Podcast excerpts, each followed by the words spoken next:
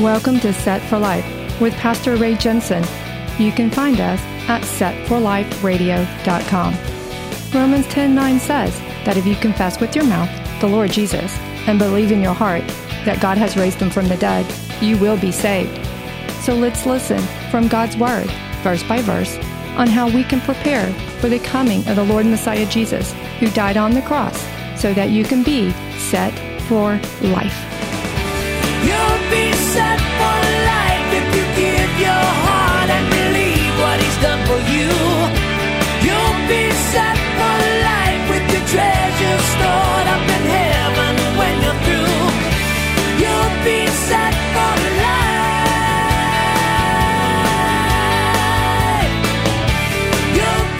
Okay, now in 2 Samuel 3 and 1. Now there was a long war between the house of Saul and the house of David, but David grew stronger and stronger, and the house of Saul grew weaker and weaker. Okay, there where it says house of, what does that mean? It means all their family. This means there's a lot of people in this war. It's not just about individuals. There's a lot of people. Israel is divided up. There's major division going on here in Israel. Hello, America. Other people in other countries I know you're listening to, God bless you. But when there's division in your house, among houses, when there's division in your country, it does not work out well. We need to watch what David does to reconcile the tribes together. The Lord is going to move in and get the tribes together. We really need to learn from this chapter today, especially in the day and age that we live in where division is very prevalent. So 2 Samuel 3 and 2. Sons were born to David in Hebron. His firstborn was Amnon by Ahinoam the Jezreelitess, his second, Chileab, by Abigail, the widow of Nabal the Carmelite. The third, Absalom, the son of Maacah, the daughter of Talmai, king of Geshur. I hope I say that right, but if I don't, oh well, I'm Texan. The fourth, Adonijah, the son of Haggith. The fifth, Shephatiah, there I go again, the son of Abital. And the sixth, Ithream, by David's wife Eglah. These were born to David in Hebron. Now, we're going to see here where David and Abner join forces together. Wow, what a what a thought because Abner had just been his rival in the previous chapter. Verse 6. Now it was so while there was a war between the house of Saul and the house of David that Abner was strengthening his hold on the house of Saul. And Saul had a concubine whose name was Rizpah, the daughter of Aiah. So Ishbosheth said to Abner, Why have you gone in to my father's concubine? Okay, this is exactly the question we need to ask in our culture today. Why did Abner go see Saul's concubine? Well, okay, we need to understand the culture of the day, what was happening. In that day, whenever a king took a territory to rule over, he would have children with the daughters of prominent men that lived around that territory. If you notice how verse 1 that we just read starts by saying that David's kingdom got stronger, but then immediately after verse 1, it starts to list all the children that he was having. See, David was doing this too. This was a cultural deal, how the kings would establish a rule. And so it says his house, David's house, his family got stronger because David was having sons with the daughters of powerful men. Especially look at verse 3. It says David had Absalom with the daughter of Talmai, the king of Geshur. So you see, there's prominent men David is having these children with.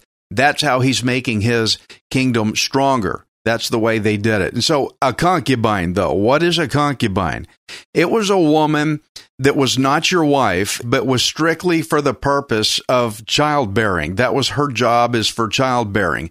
And so, when Abner went into Saul's concubine, it was this woman that Saul had for childbearing then that means that Abner, if you see how David was having children in these various areas to strengthen his rule, this means that when Abner went to Saul's concubine, that he was uh, had attempted to tie himself into Saul's royal line to try to knock Ishbosheth off the throne. Abner is coming in and doing this royal of the day protocol that says a king wants to take over territory you have children with prominent figures. Okay, so Abner's making a first shot at this. The way Abner saw this, it's kind of like when a trailer if a trailer gets away from you and starts to roll down a hill, the first thing you do is you take the quickest thing you can find and throw it under the wheel and chalk it under the wheel to keep the trailer from rolling away. But then you have to quickly secure the trailer down better. Kind of the way I see it is that Ishbosheth was Abner's quick way to chalk the wheel to keep the throne of Israel from getting away from him. He had to do something fast, and that's what he did. He slapped Ishbosheth in real quick.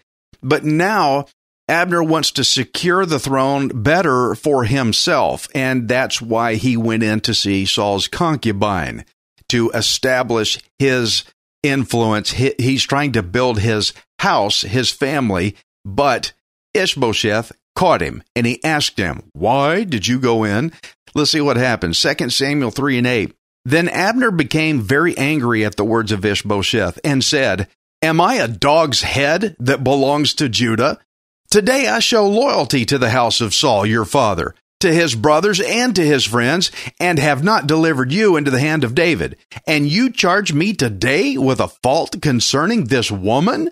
May God do so to Abner and more also, if I do not do for David as the Lord has sworn to him, to transfer the kingdom from the house of Saul and set up the throne of David over Israel and over Judah, from Dan to Beersheba and he could not answer Abner another word because he feared him. Whoa. Abner, he blew up. He exploded like mushroom cloud here. He, cause he got caught, you know? But he, he exploded at Ishbosheth's accusation that the question, I think Ishbosheth really did get it. I, why are you going into my father's concubine? I think Ishbosheth was trying to hint, uh, are you doing what I think you're trying to do? Are you trying to take over? And Abner's response to that was, oh, but I'm loyal. Uh, it's kind of funny how he tried to spin it. Like he tried to make himself look like the good guy because he basically said, I could have handed, handed you over to David, but I didn't. You see how loyal I am? How dare you question me, accuse me? I could have handed you over and I didn't. It's kind of like um, I made the illustration at my church the other day. I pointed at one of the guys in the in my assembly and I said, "You know what? I was thinking of stabbing you in the back today and killing you, but I decided not to. So that proves how loyal I am." It doesn't. that was just kind of a weak uh, spin there, but uh, anyway, I could have handed you over, but I didn't. So how do you like that, Ishbosheth? He's so angry at him. And but what an unexpected response. Uh, I mean, this sudden change in Abner is so extreme that he is actually about to turn and go join David's side, maybe just to spite uh, Ishbosheth, to be like, well, I'll show you, I'll take you off the throne by helping David. I'll help David, and that's going to hurt you. And that's why Ishbosheth was scared to say another word because he, he saw this as a threat to his own rule. But Abner says, I'm going to go out and I'm going to actually help David do the work of uniting Israel all together under him and get, get the whole nation as one. That means he's going to rule and you're not.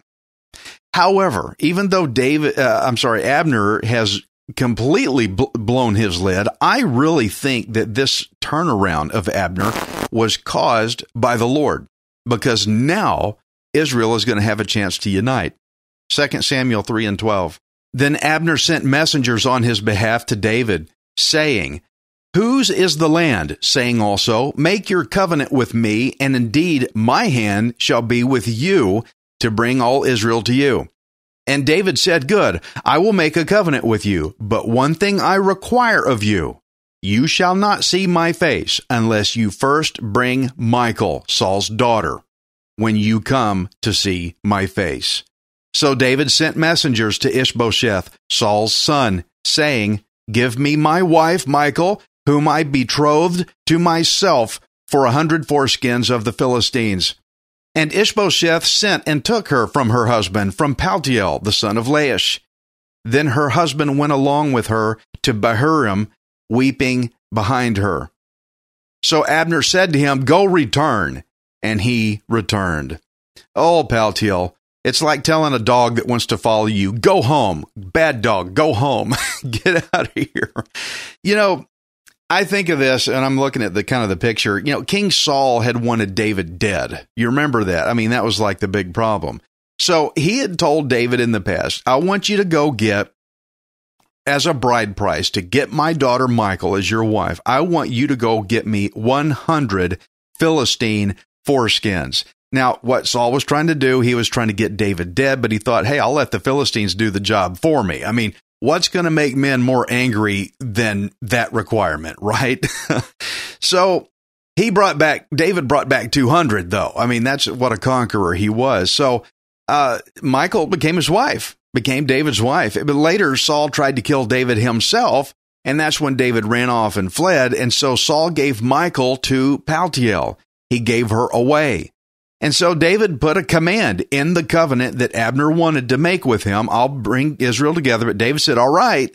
But that woman, that girl, Michal, that I am betrothed to, I want you to go get her. She's the one that I had to go get the 100 foreskins for a bride price. So he put this, this covenant condition. If we're going to make a covenant, I require you to do this. It's a command. You, you have to do this or there's no covenant. He wanted, why? Why did he do this? He wanted to test Abner's authenticity. Is Abner being real or not? Remember, they just fought.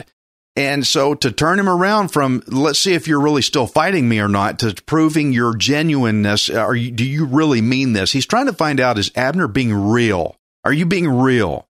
I want you to go back and bring Michal back. So that's what he did. Abner brought Michal back and he told Paltiel, who was walking behind her crying, he said, Go back home. Get out of here. You know, this ain't your business anymore. Now, don't feel bad for Paltiel. He should have known better than to shack up with another man's wife, and that's all I'm going to say about it. That was not his wife. She belonged to David. Just because Saul gave her over doesn't mean she's yours. I think maybe 80% of Paltiel's tears was over the fact that he just lost his connection to royalty. He wasn't going to get to line his pockets anymore. So go home. Oh, you know, I can't do that. I'm going to lose my money. I think Paltiel had another motive for this. He, uh, you know, anyway, 2 Samuel 3 and 17. Now Abner had communicated with the elders of Israel, saying, In time past you were seeking for David to be king over you. Now then, do it. For the Lord has spoken of David, saying, By the hand of my servant David, I will save my people Israel from the land of the Philistines and from the hand of all their enemies. And Abner also spoke in the hearing of Benjamin. Then Abner also went to speak in the hearing of David in Hebron, all that seemed good to Israel and the whole house of Benjamin. So Abner and twenty men with him came to David at Hebron, and David made a feast for Abner and the men who were with him. Then Abner said to David, I will arise and go and gather all Israel to my lord the king, that they may make a covenant with you, and that you may reign over all that your heart desires. So David sent Abner away, and he went in peace. Okay, so, you know, Abner actually did good on his word. You know, he was fighting with David before. And so when somebody says, Hey, I suddenly want to help you now, you're kind of wondering, I don't know. Let's find out. Let's, let, let's put something in there that's going to prove that you really mean what you say. And so he did good on his word. He said he was going to do it, and he did. He proved himself to be real because he actually went out and did what David told him to do. Friend, I want you to pay very close attention to what I just said. He proved his authenticity, that he was real, that he genuinely wanted the reunification of Israel, that he was with David by proving himself by doing what David told him to do. David gave him a requirement for this covenant to work, here's what you have to do. And, and Abner actually did it. You hang on to that. I'm going to come back to it. So, so look at verse 19. It says that Abner spoke in the presence of Benjamin. Why is that important? Well, Abner was Saul's cousin. He was a cousin of Saul. And so he had a lot of influence over the tribe of Benjamin, over the Benjamites. So look at what's look at what's going on. I, am just almost speechless because I'm amazed what the Lord can do. He can just spin somebody in a in a 180 to take the one guy that had probably the best influence over the entire tribe of Benjamin. And the reason that is is important is because since Saul was of the line of, in the tribe of Benjamin, he was just king. The Benjamites are thinking, hey, our tribe held the crown. We should continue the crown. It should be Ishbosheth. You, the Lord had to put in a very influential man to explain to the Benjamites why it was in their best interest for the crown to move from the tribe of Benjamin to the tribe of Judah so that David would rule. Very important here. So the Lord took the right guy with the right influence and put him in the right place at the right time, who had just formerly, formerly been against all of this prophetic stuff that the Lord said would happen. The Lord said it, David would rule over all Israel. So the one guy that was needed to do the job suddenly flipped. You ever been there, my friend? You ever been a hostile enemy against the Lord God and he spun you in a circle and now you're working for the Lord? What a picture. Okay. It's just amazing how Abner, who was once David's enemy, is now working for peace in agreement with the Lord's will. 2 Samuel 3 and 22. At that moment, the servants of David and Joab came from a raid and brought much spoil with them. But Abner was not with David in Hebron, for he had sent him away, and he had gone in peace. When Joab and all the troops that were with him had come, they told Joab, saying, Abner the son of Ner came to the king, and he sent him away, and he has gone in peace. Then Joab came to the king and said, What have you done? Look, Abner came to you. Why is it that you sent him away and he has already gone? Surely you realize that Abner the son of Ner came to deceive you, to know you're going out and you're coming in, and to know all that you are doing. First off, now I know I tried to dramatize the tone of Ab, uh, of Joab's voice a little bit, but whether I dramatized it or not, look at the text. This is not the way you talk to a king. You do not address a king like that. Whether you use the same tone I did or not, those words are not words you use. This is not how you speak with disrespect to the authority of a king. You just don't do it. What was Joab's problem? Remember, Joab wanted to kill Abner because Abner killed Joab's brother. It was self defense. Abner did not intentionally want to. He warned Asahel, Joab's brother, several times back off, man, get away from me. I don't want to do this. And Asahel wouldn't listen. But regardless, Joab was so obsessed with revenge, it bitterness had consumed his mind and his heart so deeply against Abner that he could not see the bigger picture. He couldn't see the bigger picture at hand that Abner was now working, that the Lord was using Abner to unite Israel back together again. Joab had what I call bitter limited vision. He was bitter limited. He couldn't see past his own hand because the bitterness was in the way. He was so limited in his in his uh, vision that he could not see the Lord's work even though it was happening right in front of him. That's what bitterness will do to you. When you hate somebody, when you're angry at somebody, you resent, you grudge, you don't forgive, you will not be able to see what the Lord is doing right in front of your face. Israel is getting united. All the clans are, the tribes are coming back together. Joab can't even see it. And he comes in and disrespects his king. And when Joab had gone from David's presence, he sent messengers after Abner who brought him back from the well of Sirah. But David did not know it. Now, when Abner had returned to Hebron, Joab took him aside in the gate to speak with him privately, and there stabbed him in the stomach so that he died for the blood of Asahel, his brother. Now, guys, I know this looks really bad, but I want you to see just how bad this is. How bad. Did you notice the name of the city where Joab killed Abner? Did you see that? Where were they? It says they were in Hebron. What is the big significance? What is the big significance about them being in Hebron? First off, I want to take you back to look at the law. We need to study some things here. Exodus 21 and 12 says, He who strikes a man so that he dies shall surely be put to death. However, if he did not lie in wait, but God delivered him into his hand, then I will appoint for you a place where he may flee. Okay. Abner did not lie in wait to kill Asahel. It means he wasn't hiding behind a rock. He wasn't pre planning ahead. I'm going to wait for Asahel to come and I'm going to get him. He did not do that. Abner tried several times to get Asahel off his back so that he would not kill him. Abner did everything he could to warn Asahel off to spare his life. But Asahel content, kept coming. He wouldn't stop. He kept coming at him. And so Abner had to defend himself because Asahel was fast. He was faster than Abner and he came after him. So according to the law, Abner had the legal right because he killed him. It was unintentional. He did not lie in wait, but he had the legal right to have a safe place to flee to because look what it says at the end. It says, I will appoint for you a place that he may flee. But where? Where do you go under circumstances like this? Joshua 20 and 1. When they came into the land, the Lord told him to do this.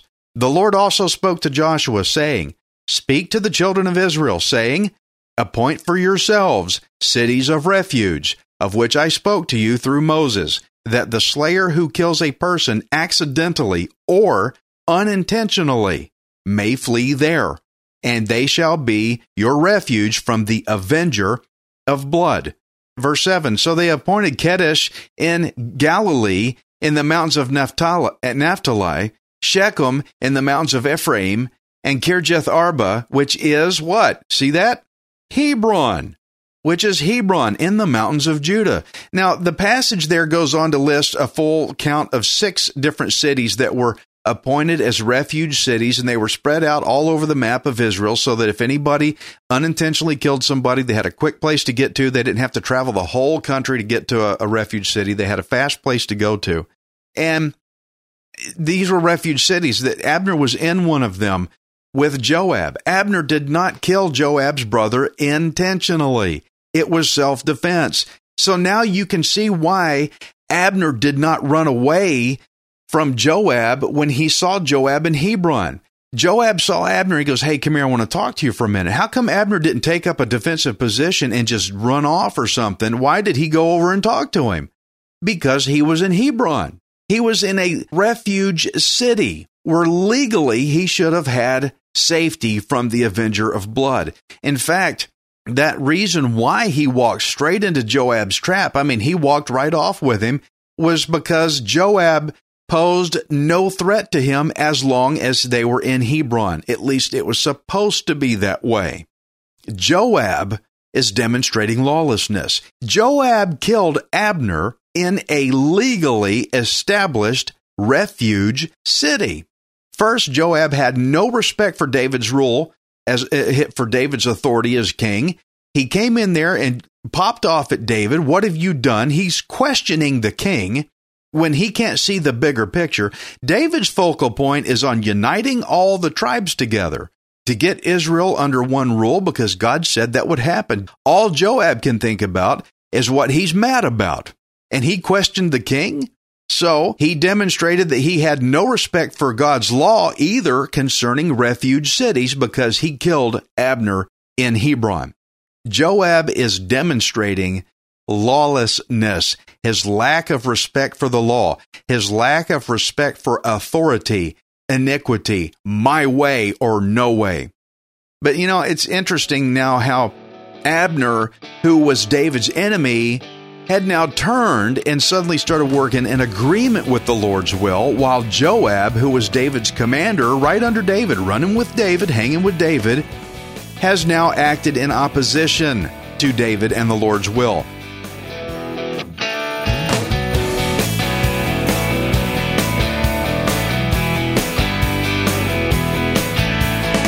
Thank you for listening to Set for Life. We hope you can join us next time unless Jesus returns for us first. Set for Life is the radio ministry of Pastor Ray Jensen. We invite you to subscribe to our podcast at setforliferadio.com. Hi, this is Ray Jensen. Thank you for giving me the opportunity to encourage you in God's Word. If the Bible doesn't excite you, then you're not reading it. I want you to remember that you are not worthless, you are priceless. Messiah Jesus died on the cross to redeem you so that you can be set for life. You'll be set for life. You'll have all you need. Just receive with a willing heart. You'll be set for life. You'll be on your way any day you decide to start.